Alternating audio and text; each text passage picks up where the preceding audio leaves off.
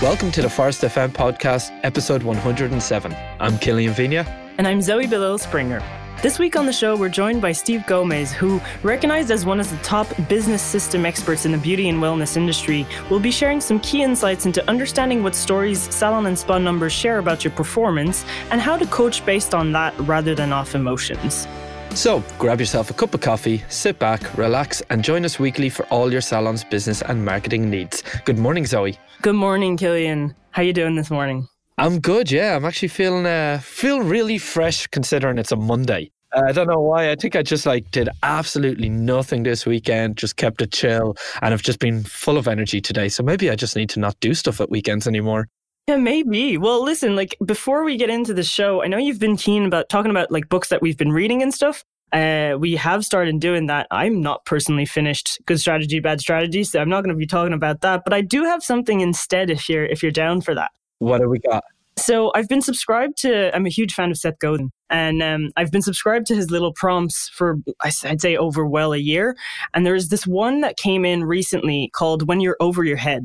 So he talks about two different types of problems, big wave problems and deep water problems. So essentially, he says, if you're known for doing projects that work, usually the stakes go up over time, meaning more inputs, more decisions, more pitfalls. And his analogy, he uses it with water because he's like, well, if it's a deep water problem, so if you're used to swimming in water, it doesn't matter if the water is 6 feet deep or 60 feet deep. It's the same principle. It's the same technique. For instance, if you're giving a speech to 1,000 people, it's the same if you're giving a speech to 20,000 people. It's only the narrative about the stakes involved that are different. Whereas if you're used to surfing short waves and then you go over to Asia and face 25 feet waves, the technique is completely different. And so in that case, he's like, take a lesson or take five. To quote him, actually, he says, give yourself the room to learn. Don't jump from 6 to 25 in a day. And don't assume that just because you've figured out how to survive at 25, that you're ready for 50.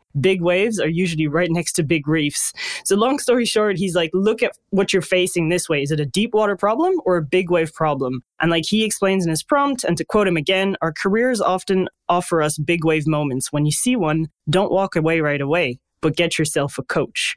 And it turns out that we do have a coach on the show today. So Steve, it's a pleasure to have you on. Thank you so much for joining us on Forest FM. Welcome to the show, Steve. Well, it's my honor to be with you guys. I'm super inspired, Zoe. Why don't you just keep going? Well, that's all I got for today. I had that one queued up there. That's it's about a week or two old, that one. I do remember it because we got the email updates. But they're really cool. And for anyone else that does want to check it out, Seth Godin, he does a mini blog every day. They're only 2-3 lines, maybe a paragraph, but it goes out every single day. It's just really short and some really good advice like that. But yeah, just bringing it back then to today's show. Welcome, Steve. The last time we were speaking to you was over a few Guinness anyway. Definitely over a few Guinness. Indeed it was. But we're in much better states now. You were actually a speaker at the Salon Owners Summit 2019, isn't that right? Yes, I was. It was my honor to be with all of you and to be with everybody that was there. It was such a blast. It was great crack. Again, fair play to Sinead Carroll and all the team for putting that together. It was phenomenal. Indeed, it was.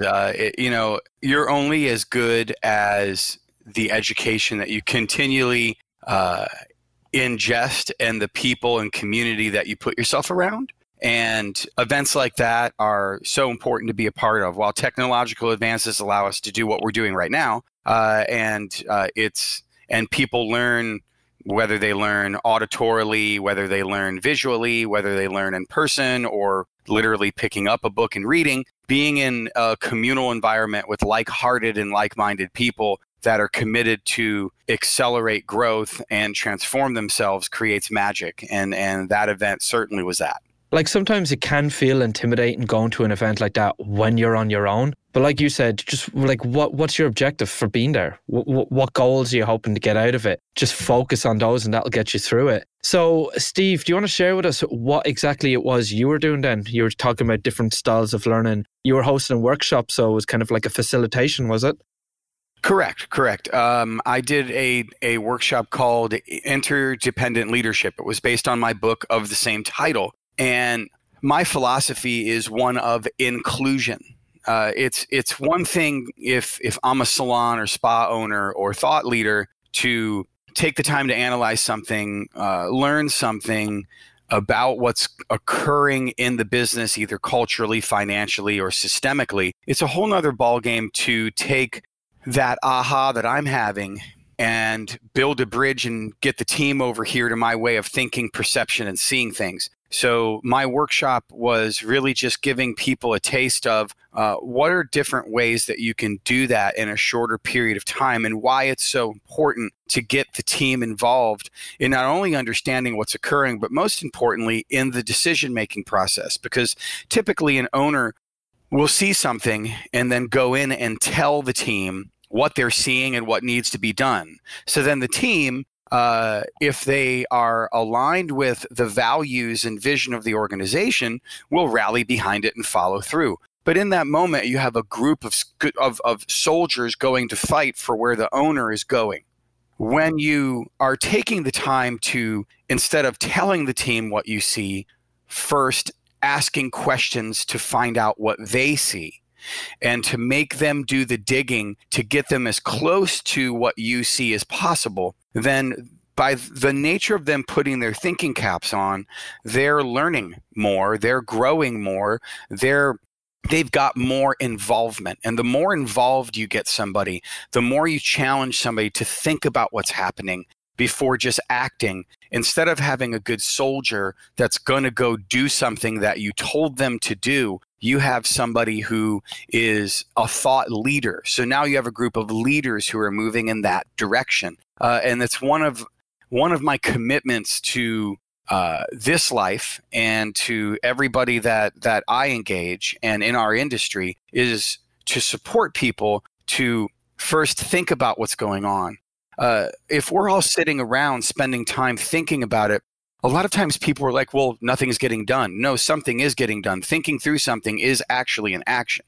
It's not just let's get up and go sweep the floor faster. It's how can we do that in a way that is done faster? Are we really working hard there, and we could be working smarter, and what are different ways we can do things? So that's really what I was touching on. I also touched on the importance of understanding what your key performance indicators are in your business, so that you can look at what the numbers are saying to you, because your business is constantly communicating to you and sending you messages.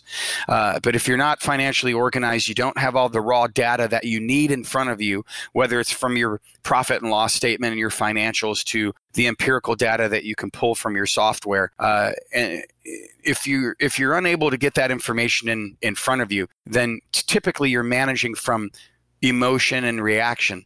You're not managing and leading from something that is undeniable. I think one of my favorite stories about that is I got to listen to Jim Collins speak at a iSpa conference that I was presenting at, and he's one of my favorite authors. He wrote a book called Good to Great. We all read it in Forest, yeah. Yeah, it's an essential requirement. Yeah, and it was wonderful to read the book and then years later get a chance to hear him. And he shared the story about the race to the North Pole and how it came down to two guys that wanted to get to the center of the North Pole. And the one gentleman that won, he won because he was using empirical data to lead him and guide him. He was charting the path. He didn't just have maps, but he was using geometry and calculus, and he was really getting clear about the weight and measures of his sled and the inertia put out by the dogs and the conditions and the environment that they were in, and just charting everything mathematically to get to where they needed to get to, and they won the race. And it's one of my favorite analogies as it relates to the ability of, you don't have to go faster to get there. You have to start by understanding what's occurring, what you have to work with, who you're working with, and then how you want to go from there. Typically, we're trying to figure out the how stuff first. So my session really danced around those type of things: how to understand where we are, what's the starting point, why are we there, what are all the tools that we should be using, and the two most important ones in the time that I had to be with everybody at the summit that I wanted to convey is Get the empirical data in front of you and get people involved in the process of creation, because it's at the genesis of creation that if we're all doing things together, you increase the percentages of accomplishing what you want to quicker, and you increase the percentages of people becoming more loyal to you, to the brand, and to the cause. And that's really what I danced around. So, Steve, you got your start working in the industry through your family business. Correct. And you've gone through, I mean, a lot of adventures. You did share one of the stories at the summit where, you know, Taxman just left you essentially in debt and you lost your business and then created a new one, sold it and everything. So you've gone through a lot in terms of building your businesses and building successful businesses as well. And you were saying, like, at the summit, I remember, you know, although that financials were somewhat a foreign beast to you, I think is what you said, that today you actually specialize in helping salons increase sales and stuff. For anyone out here listening and who isn't exactly the most analytical, like, empirical data is tough. I mean, how do you learn to understand the story behind numbers? Like, it's not always going to be black on white. How do you read between the lines? Well, I love that you asked me that. And you're very right. I never got past algebra in high school. I never thought I'd understand it. My perception was I wasn't smart enough to get it. So I avoided it to my detriment until audit, bankruptcy, lose everything I had built over 8 years. And I didn't want to give up on the dream, and I had to fight to rebuild everything. And I was able to overcome it. And I had found a coach. And in working with my coach, I had to overcome that. And really, it came down to a three-tiered way of relating to things. First of all, did I value what I had created in the company that I built? And I had tremendous value and passion for it. And I didn't want to give up on it. And I wanted to keep fighting for it. And I'm sure that every single salon professional listening to this feels the same way. We place such a high value on the creative side of who we get to be and the artistic expression that comes from it. And being that one person besides a doctor in a customer's life that might literally and physically touch them. It's special what we get to do in this business. So the value piece is strong. It's then the next layer. If you've got strong value in this, it's perception. It's how you relate to things. It's thinking. You know, so my perception was I wasn't smart enough to get it. And that caused me to avoid things. So it really starts with your thinking. You know, I also stuttered when I was a kid. I couldn't put sentences together. I got picked on relentlessly. I lacked a lot of self-confidence. I didn't have a high level of belief in myself. And I had to overcome those things. And, you know, we all have defining moments in our life, you know, so, you know, what's the defining moment going to be for anybody listening to this when you're sick and tired of being sick and tired? And you know you have to shift and make a change. Sometimes you have to take a leap and grow your wings on the way down and get uncomfortable and face these things. It starts with the way you think.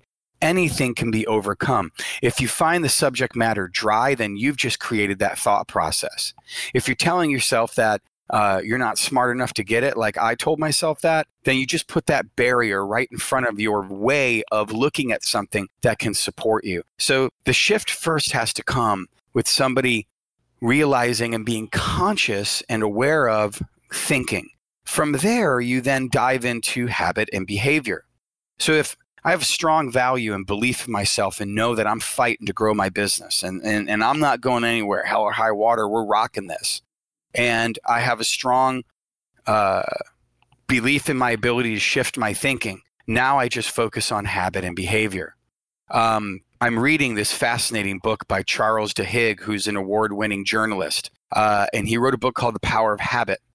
And in the opening part of the book, in the introduction, he mentioned that there was a 2006 study by Duke University on habit formation, and says that 40% of what we do on a daily basis is not a conscious decision.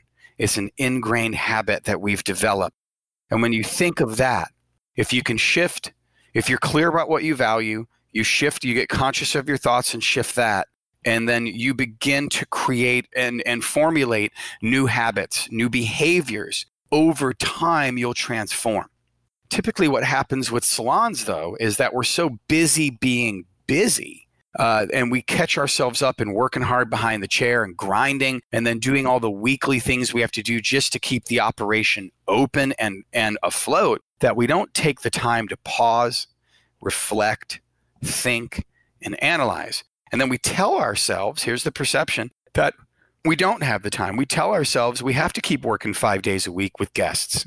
We tell ourselves we have to keep hustling. Yeah. Yes, we have to, we tell ourselves we have to do it all. We have to make all the decisions. Everybody in here is counting on me to have all the answers. So we exhaust ourselves by that thinking, and it creates the behaviors that we're living into today. So my mission is to kind of turn the mirror for people to see all of that in a safe way, so that they can then slowly over time begin to shift. And what makes coaching so critical is to shift somebody's thinking and behavior takes time. It takes saying, no, stop, work on your form, do that again. You know, it's kind of like going to the gym. You got to work with the expert who's going to make sure you're working on your form and you're nailing it and getting it down. It's the same thing, but from a business context. It's supporting people to understand how they see the playing field and what they're doing on it. And to just little subtle shifts can cause rapid transformation. And the cool thing about rapid transformation is not only will an owner over time get more time back to focus and reflect and analyze and guide and be ahead of their curve, but they also, the best part is watching them become more confident in who they are as a leader. And that trickles over everywhere in their life. And that's where the magic is. We don't have to grind every single day for 20 to 30 years behind a chair or in a treatment room to be successful in this industry. It's subtle shifts and being patient with that journey where that creates long-term transformative impact. I think that's phenomenal. Like I could have listened to you going on for ages about that there, about changing the habits, because it actually kind of works perfectly with this episode, considering that you said you used to hate the financial side of things and never really enjoyed it. And now here you are on our show talking about how to listen to your salon's numbers. So obviously that habit has formed for you. And just to move into that then, you also mentioned about time. A lot of salon owners tell themselves, or well, we know time is an issue. Is there any reports that you would say, all right, listen, if you're really that busy, here's the reports that we should focus on today that will help you listen to your salon? On the daily, you have to pull what did we do yesterday and how does that tie into weekly and monthly goals? And it's not only overall performance, and I'm talking about service sales, retail sales, gift card sales, if you do any memberships, membership sales, if you have rewards programs, how many people were coming in and redeeming, what's your rebooking percentage, what percentage of your customers are taking advantage of marketing promotions, whether from a social media standpoint or past events, or who's walking in the door and taking advantage of internal promotions that you have going on. But taking all of that information and being able to see what we're doing, also see per person, because let's say I have 10 technicians that work with me, who's really driving it? Maybe overall the business is hitting it, but if there's 3 people out of the 10 that are really creating 75% of the result, why are they rocking? And then what's occurring with the other 7? How can I get the 3 involved in helping me coach the other 7? So I'm not the one running around like a chicken with my head cut off trying to manage everybody. That's like trying to herd cats. You just can't do it. You're just running around trying to grab them. You can't do it. So I think those numbers are critical. I always want to look at what am I averaging per guest versus what my price point is? Because my price point, and by the way, I'm a big believer that your price point must be set not based on how busy I am, and that I've earned the right to raise my prices, which is important. Supply and demand, I raise my prices. I have a level of experience, I raise my prices.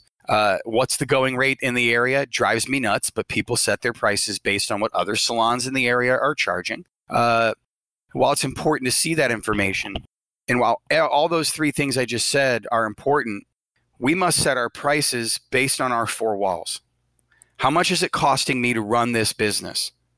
And if it's I need to take my total expenses, which for my salon owners listening, include me getting paid as an expense. I then need to add profit. What additional profit do I want the company to make? Above and beyond all the bills getting paid, me getting paid so my mortgage and car payment and groceries are covered in my life and I don't have to grind and worry and work my butt off to just hopefully have money left over to pay bills. I need to know I'm covering all the salon expenses, I'm covering me, and there's leftover profit. So I want to build all of that into a number, make it divisible by number of guests a month on average over 3 to 6 months, because every month we vary. There's ups and downs in sales. So I want to go over 3 to 6 months. So once I take that number and I can see my price point, and my price point is here's where my prices should begin. Yeah. To cover all of that, then I can compare it to what my prices are, and I can compare it to what my average is. So I wrote a book called Financial Fitness, and I have a ton of spreadsheets in it, and one of them is called the price point spreadsheet, where you take all of this and I created the equation, so it just does all the math for you, and it allows you to see that price point. So if my price point's 40 and my current prices are 30, obviously I'm working my butt off trying to make money.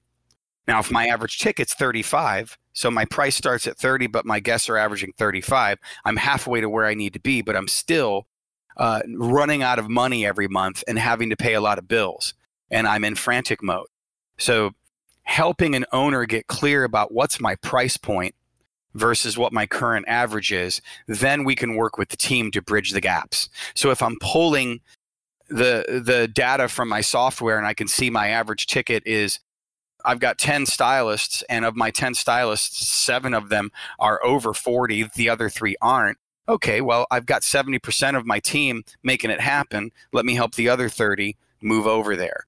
So it's not just looking at the average ticket and seeing that it's growing. It's comparing it to what the business needs. So that leads me to the second part of what you just asked. And that's, if I were to take it out of the daily, which is micro level management, let's go macro. And macro is your financials. And that's getting your profit and loss statement every single month. Typically, as a coach, when I start working with salon owners, they are getting their financials either every 6 months or once a year. They're doing decent if they get it every quarter. Most of them don't even get it every month. So we need to transform the relationship with our accountant and with our bookkeeper. The bookkeeper needs to be involved monthly. At the end of a month, the first 3 to 4 days of a new month, salon owners must be getting the receipts to the bookkeeper, so the bookkeeper can put everything into QuickBooks or whatever chart of accounts they're using, whatever technology they're using to track this stuff, reconcile the bank statements so that by the middle to the end of the second week of every month, a salon owner is getting their profit and loss statement and their balance sheet so that they can start to look at key financial indicators as how the business is performing. Now, there's 4 to 5 ways the business makes money. There's 38 ways generally that the money leaves via expenses. But of the 38 expenses, most of them are kind of set in there and fixed or smaller and don't take a big chunk. But there's key ones that make the biggest impact that salon owners, through, again, perception, thinking, and behavior, have the most ability to transform. Payroll, inventory, back bar inventory, those are key ones that they have control over. How much money we're investing into having front desk and support staff and assistants so we can serve our guests at a higher level, that's another key one. So to me, there's relevant and critical data that must be mined every month so that way we can see over time how is the business performing financially. And when I can start seeing those things, for example, my retail inventory needs to be at 50%. So if I'm if I did 1,000 in sales, I got 500 to restock the shelves. If I'm hitting that, then I'm on point, more profits being made. But if I'm at 60%, so I'm at $600, I'm $100 over budget. If I keep grinding that out over 12 months, that's $1,200 sitting on the shelves as opposed to sitting in the bank. And that's big money over the long haul. So the ability for an owner to understand and look at that data is mission critical to me, Killian. So we're talking about coaching based on numbers rather than emotions. I mean, for teams that are almost like family, because, you know, sometimes, well, a lot of times in this industry, people, you know, create these really, really strong bonds. Is there kind of a danger not doing this correctly and creating like an unhealthy competition or putting a staff member against another? I know you mentioned, you know, how can I use my top three to help me coach the, you know, bottom seven performers? Like, what are the, I suppose, pitfalls or benefits, and how do you go about coaching based on numbers? I think the key thing is, it goes back to what I was talking about earlier, involvement. If I'm getting the team involved at the beginning of the process, if everybody is working with each other to come up with what we as a group is going to do, because we are involved instead of one or two, we increase subconsciously those connectors. So people start working with each other. It begins to foster an environment where there's more cheerleading and support happening in the culture. A little creative competition is not a bad thing, but it all goes back to how it's presented and what's allowed. You know, what gets rewarded gets repeated. But the same can be said that if you're not creating the environment for people to relate to it in an empowered way, then as a leader, you're allowing people to fall back on whatever their mechanisms are, whatever their patterns of thinking and relatedness is to what competition means to them, because some people thrive on it, others back off on it. So if we get the team involved at the beginning and then we create incentives and ways of working with each other around it, and we cheerlead each other, we increase the odds of people not having an adverse reaction. That said, if somebody does have an adverse reaction to seeing their numbers and it makes them kind of go into a shell, or they go fight or flight, they resist because, you know, their pride comes up and they didn't produce. That's natural. There's humanity there. We have to empathize, not sympathize. Have to say, okay, I understand where this is coming from. Let me ask you questions. Let me understand why you're reacting this way. Where does that come from? Let me help you help yourself. There's everything to me is disguised as a lesson to be learned and an opportunity for growth. So even if somebody is resisting, Zoe, great, resist. It's your humanity showing up. I'm not going to make it wrong. I'm going to make it great. I'm going to be curious as to why there's resistance and seek to understand your thought process and seek to help you understand where that's coming from, because the resistance might have nothing to do with me or the numbers. It's coming from how you relate to it. And who knows how far back that pattern was created in someone's life. Maybe it was the time they raised their hand to answer a question in school and said 2 and the answer was 4, and they got it wrong and they got laughed at by the other kids, and ever since then that's how they've related to it. So I think a lot of times we don't stop and get present and empathize with the humanity of things. We just see that resistance and then we react to how somebody resists. What's our perception of resistance? Then we subconsciously react. So as leaders, we must stop all that and just get conscious and allow people's humanity to show up. And it's a great opportunity to dig in and coach somebody. Now, over time, if somebody continues to live in that world of resistance and just use that as a crutch, well, then there has to be consequence. There has to be accountability. You can't have somebody on your team long-term who's just going to continue to think and be that way and choose not to cause a breakthrough for themselves. No matter how much we like you, if you're going to choose to go down that route, then maybe you need to choose somewhere else to do that, if we can't transform you over a long period of time. So, you know, for those owners that are like, well, gosh, I've been working with somebody for 6 months and they're just like this. Well, okay, maybe it's time to move on from that person. Absolutely. I mean, like, you don't want to have a team full of what we call nodding dogs. So people that are just going to agree with everything you do. You're going to want people that will challenge the status quo. But yeah, if they're just constantly going to resist for the sake of resisting, then maybe that should be something to look out to. But I do love your whole thing of your team has to be involved. So if you're not in the top performer reach out to a top performer, get support. If you are a top performer, help the lower performers. I suppose it's kind of like the NFL draft. When you win the Super Bowl, you start from the bottom and then back up again. So it's kind of got that rotation. It's making sure that you're not having the same winners and losers every time. Sure. I like that way of thinking. You did just get me stuck on the Patriots winning the Super Bowl. Thanks a lot, Killian. So you now get to coach me on my perception of that. So we'll just leave here and let that burn through your head for the night. Oh, yeah. I love it. Yeah, burn through my skull, right? Yeah. I think the thing is we want it and we want it yesterday. Mm-hmm.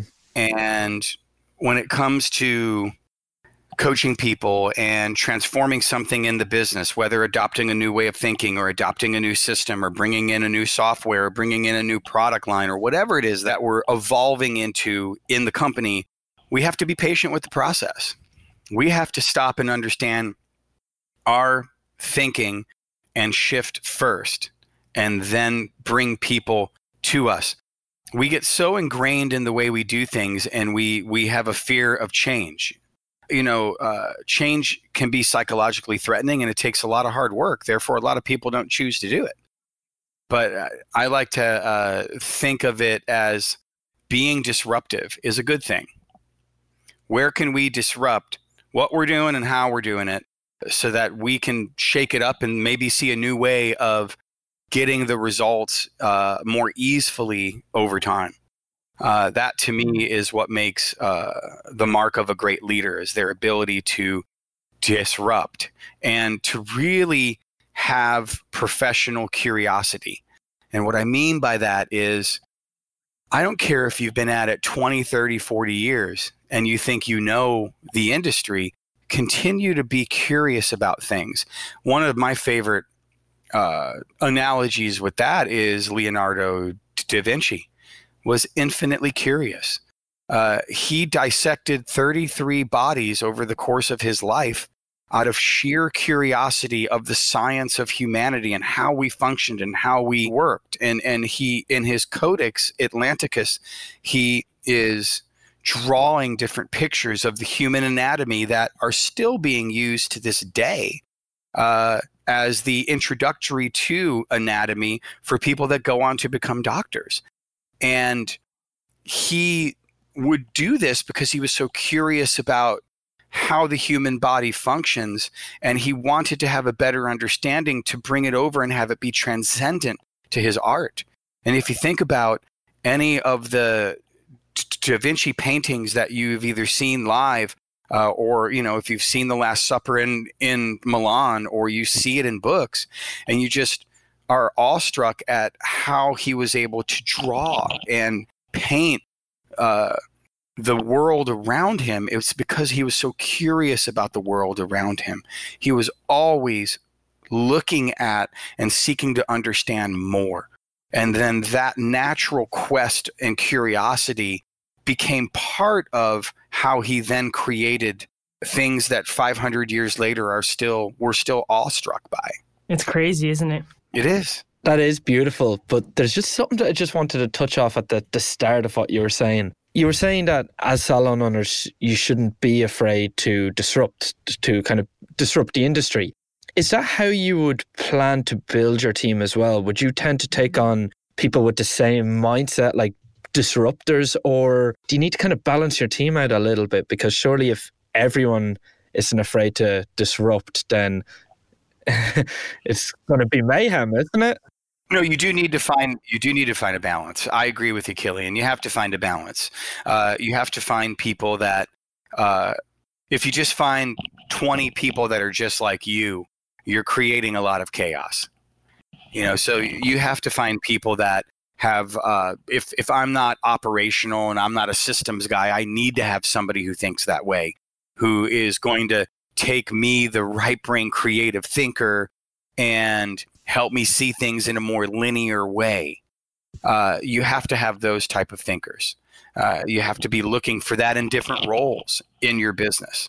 Yeah, because change management can be scary. So you nearly need as many different perspectives of before something has changed. Very much so. And you know, when you're hiring somebody or promoting them into a different position, this goes back to something I touched on at Summit. We hire somebody because of their personality, the way they answer questions, they bring the good suitcase to the interview, you know, and we like what's inside there, so we choose to give them a chance. You know, we promote somebody because they were amazing in the role that they were in, so they earned the right to be promoted. But it doesn't mean that when we hire somebody because of what we initially liked in the interview process, or when we promote somebody, that they know how to do the job in our culture. Nor does it mean that they know what they should be valuing and what skills they should be working on and where they should be spending their time. So it's up to us as leaders to find different types of thinkers and bring them into the organization, but to ensure that no matter if it's somebody is promoted or brand new, that we have a meaningful dialogue with them around, okay, here's the skills that are required in this position. Let's go through and you rate yourself on where you feel your strengths are and where your opportunities to improve in these skill sets are. And then also, here's what you should be valuing in the position and where you should be spending time. A great example is if I promote you, Killian, into an assistant management position, and you're going to now be in charge of running the floor and being in charge of supporting all the rest of the stylists who create great customer service. So you're going to start coaching them on their average tickets and retail to service percentage and rebooking and all those different things. You're going to be fired up to do it. And there are certain things you're going to take on and make it happen, but there's other things that you're going to need help with. So, and typically when we get promoted or we come in to a new job, we're fired up and we want to do it right so bad. So we put an immense amount of pressure on ourselves.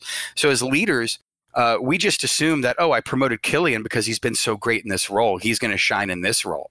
And that's not necessarily the case. You know, you need to grow into the position. You're going to face things you've never faced before. So as the leader, I need to understand that and give you the time to mature and grow into the position. I absolutely loved what you just said there. And I suppose that springs, my personal last question. What's the most important thing for you to consider when you're setting goals with each individual part of your team? Wow, what a deep question. We can go all day on that subject. You know, a lot of salon owners don't take the time to know what each person's personal goals are. For example, how much more money do you want to generate this year behind the chair? And if you want to make $10,000 more dollars, what would that mean in your life? What are you fighting for? Typically, we get so busy being busy to running our company that the goals are all about what the salon needs to survive or thrive. And inherently, it becomes about me getting you to do that, which is about the business, not about the people. But when we can take the time to understand what the people are fighting for and what's in it for them, we can coach them on what they're doing, because the bigger impact is what it's going to mean in their life and their career long term. My philosophy is I don't want you to just have a great career because you work here. I want you to have an amazing life because you said yes to working here. So as a leader, if the goal setting begins over there with what are you working towards personally, financially, and professionally? How do you want to grow as an artist? How do you want to express yourself creatively this year as a hairdresser? How do you want to be better in that way? How do you want to be better as a communicator? What do you want to do in your personal life? And what does working here mean to that? If I can take the time as a leader to get those questions answered, then I know the hot buttons of my team, so that when somebody is underperforming or struggling, I can remind them of their why, and I can put my foot on their butt and push them when they need it. To me, that's where goal setting must begin first. Because then when you know, if you two work with me and you know that I'm committed to you and I'm committed to your life and I'm committed to your career, then when it comes time for me to coach you, or when it comes time for me to share with you a part of the business that needs support, you're going to resonate because you know I got your back. So you're going to be like, okay, what can we do? How can I help? We just increase the odds of that happening. So to me, that's where the goal setting begins. It's not about how we cut and color the hair better. It's not about that we put that system for how we answer the phone in place. It's not about how we mix color formulation. It's not about when we're pulling reports and analyzing them. All those things are important, but it really goes all the way back to people. The most important resource we have are the human ones. And if I had to wrap up, that's the one that I would say the most. You know, it's the people. And if we take the time to understand what they fight for, we increase the odds of us transforming what we need to that much faster. Get to know your team. Yeah. Get to know them, love them, and rock with them. Well, listen, Steve, I think we're just going to have to end it on that one because that was a phenomenal end, and any questions I add is probably just going to ruin it. So, Steve, thanks a million for joining us on the show today. And for anyone listening to this episode, we will have Steve Gomez back on again. We've managed to secure another booking with him in a couple of weeks' time, so you can always look for that episode too. Awesome. Thank you, you guys. It's my pleasure to be with you guys, and I can't wait for more. Have a great rest of your day, you two. You too. Thank you. So that was Steve Gomez on listening to what your salon's numbers are telling you and coaching accordingly. So, Zoe, what have we got now for the second part of the show?